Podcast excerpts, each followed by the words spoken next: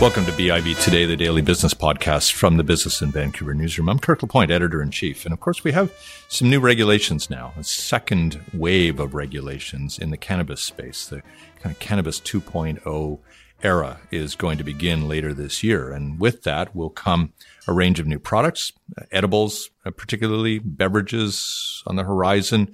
We want to take a look at what the implications are for the consumer, for the business. And of course, we always turn to Dan Sutton, who heads Tantalus Labs, for his insight in all this. He's been really coming in here for a couple of years now, walking us through. And this is actually this is not a walkthrough. This is actually a bit of a run through. There are some big things about to happen in this space. What do you think? Glad to be here. Yeah, it's a super exciting time for cannabis and the cannabis industry in Canada. I think with these new regs affording users the opportunity to not just smoke their cannabis or consume it in ingestible oils, we're going to see a diversity of new use cases, which will allow users to more effectively modulate their doses, more effectively understand what's going into their bodies, and ultimately create use cases that will interest, hopefully, a widening diversity of responsible cannabis use. Yeah, and I've heard this discussed in a very interesting way, which is that some of the apprehension that people might have about using cannabis is that they're not quite clear on what smoking will do, smoking a particular brand will do to their heads. At the moment, that they want the same kind of certainty that comes with knowing, say, what a glass of wine is going to do to you. So does this get us closer to that certainty phase, do you think? I think it will do a lot. And certainly when you have the backing of quality assurance and lab testing that is validating the potency of edibles, beverages, and ultimately concentrates as well, you're far more likely to benefit from those same implications that we see on flower today. Mm-hmm. However, in flowered cannabis, it is not necessarily true that the most potent THC numbers always equate to the most inebriating experiences. Uh-huh. Especially in the kind of middle potencies in the 10 to 15% range, there's a whole other entourage of compounds, lower order cannabinoids, terpenes, etc., that affect the psychoactive impact. And in especially edibles, that's far less likely to be true. You can quantify the impact better. There's more. I don't know. I mean, are we really looking for predictability in the substances, right? We absolutely are. And so in edibles, I would say 95% of the edibles market upcoming in Canada for the next few years is very likely to focus on individual commoditized compounds, essentially THC, delta 9 tetrahydrocannabinol. This is the substance that is likely to elicit a psychoactive effect. And so it is still subjective, different people with different body chemistries, what time of the day you take it, different physiologies, they will have different impacts associated with different quantities of THC that they consume, but at least they will be able to benchmark their own use. Yeah. So they'll start slow, go start low and go slow, test out a small dose of edibles at first, and then be able to upregulate from there. I think people are likely naive about this, but there are bound to be some experiments in this where people, in fact, ingest edibles, nothing happens, and half hour later, you're like, well, I better try some more. Obviously, the dosage is not high enough. I better chew a few more things. Is there a little bit of a consumer education thing that has to happen? Absolutely. So there are, I would say the majority of products suspend THC in a lipid. Sometimes that lipid comes from plant. Sometimes that lipid comes from an ingestible oil. And lipids, fats, take longer to digest. Yeah. And so that's really the core of the reason why edible uptake can be so long. Now there's a new class of products, especially as inputs to edibles, that allow for quick uptake. Fast-acting drugs, exactly. just like medicine, right? They've essentially micronized the THC to such a small granularity that it's easier for the body to absorb. And these products tout that they will be able to have onset of effects within sort of 5 to 15 minutes. And the duration of effects is also a lot shorter as your body processes it, more like sort of 2 hours instead of 5 or 6 that can happen with a heavy dose of edibles. So this is getting into the realm of alcohol, right? Where a drink is fast acting, not necessarily of great duration, and you can kind of budget your night or your day or whatever accordingly. Are the beverages going to be fast-acting too? There is beverage technology that allows for fast-acting uptake, which does, once again, more effectively mimic alcohol in its use case, or at least in its active use case. I think what I'm really excited about is that the impacts of cannabis on your system for the days after that you've consumed the product is apparently a lot less impactful than alcohol. So you can essentially have a social lubricant, a fun, sessionable beverage. You can have multiple of those beverages over the course of an evening, as long as you understand your dosing effectively. And then you're not going to get the same hangover that you would have from an alcoholic beverage. You're not going to be groggy the next day. You may be groggy the next day, depending on person to person, but in terms of the way your liver, your kidneys, and the rest of your body processes the alcohol molecule, the pathways are not the same for cannabis. Yeah. So we're now getting into this era, Dan, I think, where it's, you know, I'll use the apples to apples analogy on this one, where the beverages will be stacked up against the alcohol beverages and all that. Are the regulations about the same? Are the, you know, is the marketing about the same? Where will be the similarities and differences? Yeah, I think that we see a lot more flexibility in alcohol marketing than we do in cannabis marketing today, especially around cannabis beverages. And there have been some new entrants into the cannabis beverage market that have cried foul. They've said, this is unfair.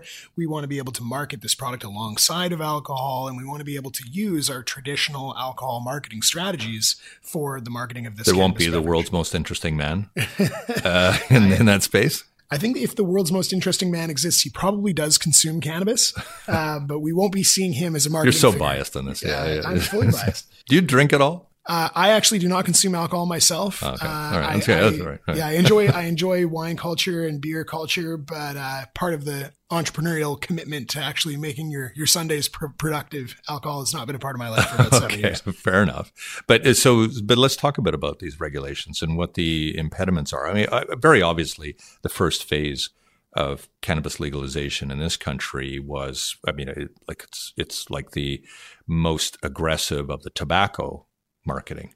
Are we going to see somewhat the same situation stepping forward, or do you sense that the government is beginning to relent a little bit, understand that it was a bit ham-fisted here at the start? So it appears as though we are going to see analogous regulations to tobacco and to the sort of version one of cannabis legalization on all of these new value-added products. And that is obviously concerning for some people that are used to more traditional marketing techniques and strategies. I don't think we see any evidence that the government is going to loosen up these regs in the immediate or short-term future, but I think the attitude of cannabis beverage providers, lobbying or crying foul or rallying against these regulations is actually not the right strategy. Oh. If we want to see more reasonable regulations or regulations that more effectively reflect the risk or lack of risk associated with well-dosed, effective, quality-assured cannabis products, I think the key that we need is to use small populations of test cases. We basically say, let's run this for 6 months, let's run it for 12 months, and let's look at emergency room visits. Let's look at cost to public health. Let's look at the actual impacts that cannabis beverages can have. And if we quantify those impacts and the data demonstrates that this is not as significantly as impactful as alcohol, or is not causing ultimately widespread social harm, that is the time when you then reform the regulations. So you have kind of an evidence-based argument about societal impact as more of a means by which you gain greater agency to market your products. About right? Yeah. That does seem reasonable. And I think we need to reflect on the reality that from a public health and safety perspective, a lot of policy academics, a lot of policymakers in government, they look at alcohol marketing as failed policy. This has been grandfathered in, over the course of 50 years or whatever the modern era. Why? Because it's still harming people? It absolutely is, from a quantifiable public health and safety perspective. Right. The cost on our healthcare system associated with overconsumption of alcohol is substantial. Yeah. Hundreds of thousands of people in North America will die from alcohol-related complications this year. These are statistics that we can't point to for cannabis today. And I think once we have a little back data, we'll be able to look back at legalization and say, this did not cause panic in the streets. This did not cause widespread pandemic, social pandemic. And so I think that that's The steady approach is a very Canadian approach, but certainly by limiting marketing as well as limiting maximum dosages, the Canadian government is doing their job to effectively mitigate the risk associated with these classes. But I also look at the billions of dollars in market capitalization that a lot of these players have in this situation. And if they're being somewhat impeded from getting toward profitability, how long can you sustain yourselves in this space without, without a collapse? Well, I can assure you that Health Canada has it's very low on their priority list to protect public company investors. Right. But the fact is that essentially the notification of society about the arrival of legalization certainly got a lot of people very excited from an investment standpoint, from an agricultural standpoint, scientific standpoint. Everything was going full guns for a while there. And then it slows down. It crawls a little bit. The black market stays quite active. You and I have talked about the illegal dispensaries and how they've been cash grabs like crazy. But now you've got this situation where there's a real hangout here of billions of dollars in investment that it's almost like Amazon being prevented from delivering. That's fair, and the economic implications of cannabis, I think, in terms of generating revenue, ergo paying taxes, should be a priority in all of these conversations.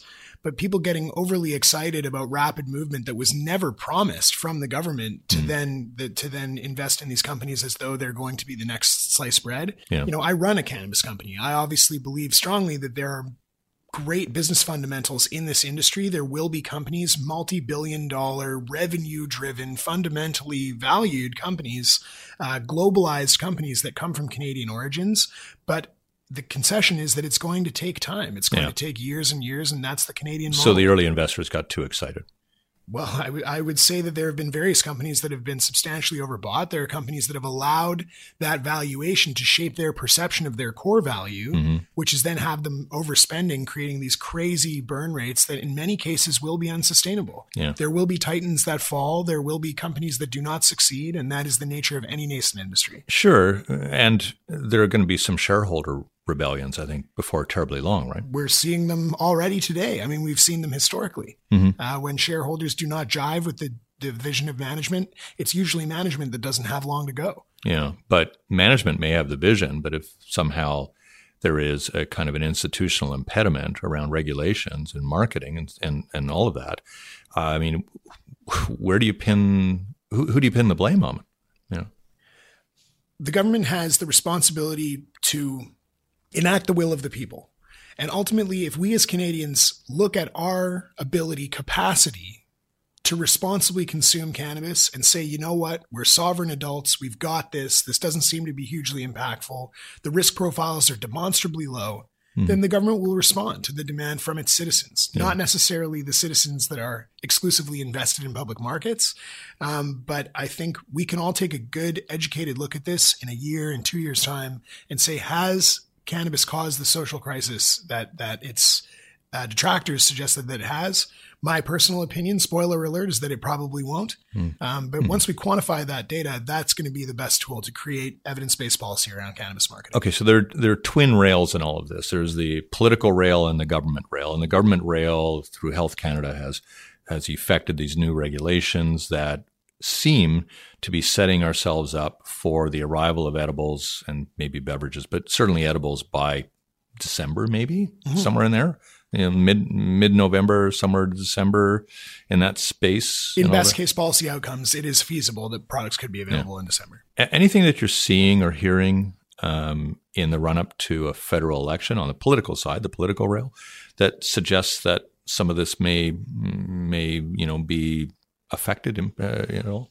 It's interesting because we don't really see any partisanship around cannabis. There hasn't really been much messaging from the Liberal Party, federal Liberal Party, saying, oh, the Conservatives are going to take this away from you in Canada.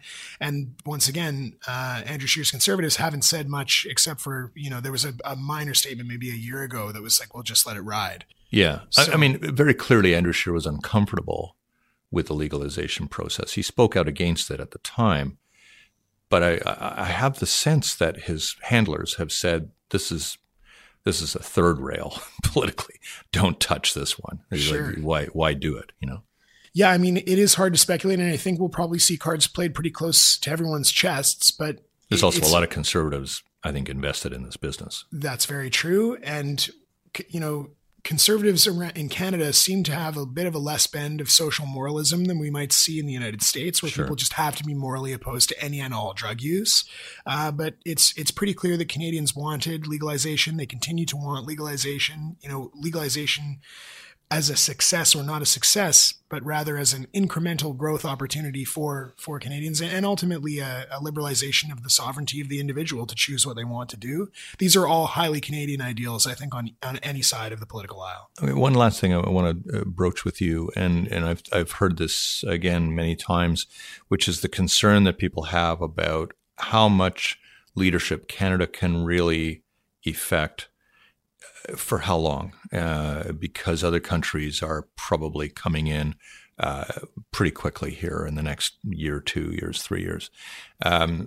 Is the go-slow approach going to lose Canada's advantage in this space that we might have now?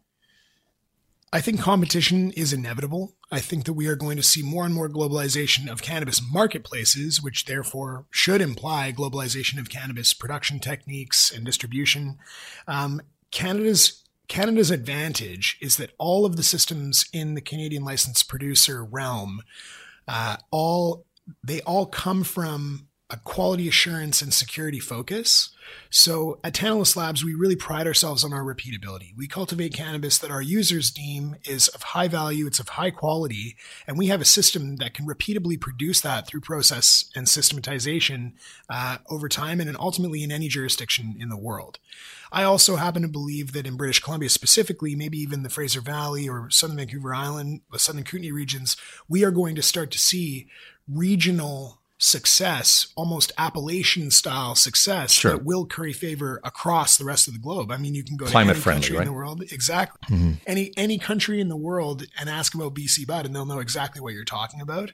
So there is a substantial advantage just that we've had 5 years of understanding how to do this in a consistent way without the use of pesticides. But you don't feel we're squandering it in the way that we're moving, the pace we're moving? I think that any country that wants to emulate a system where you can repeatably produce safe cannabis should be leveraging Canadian IP. And in that scenario, we have a substantial advantage.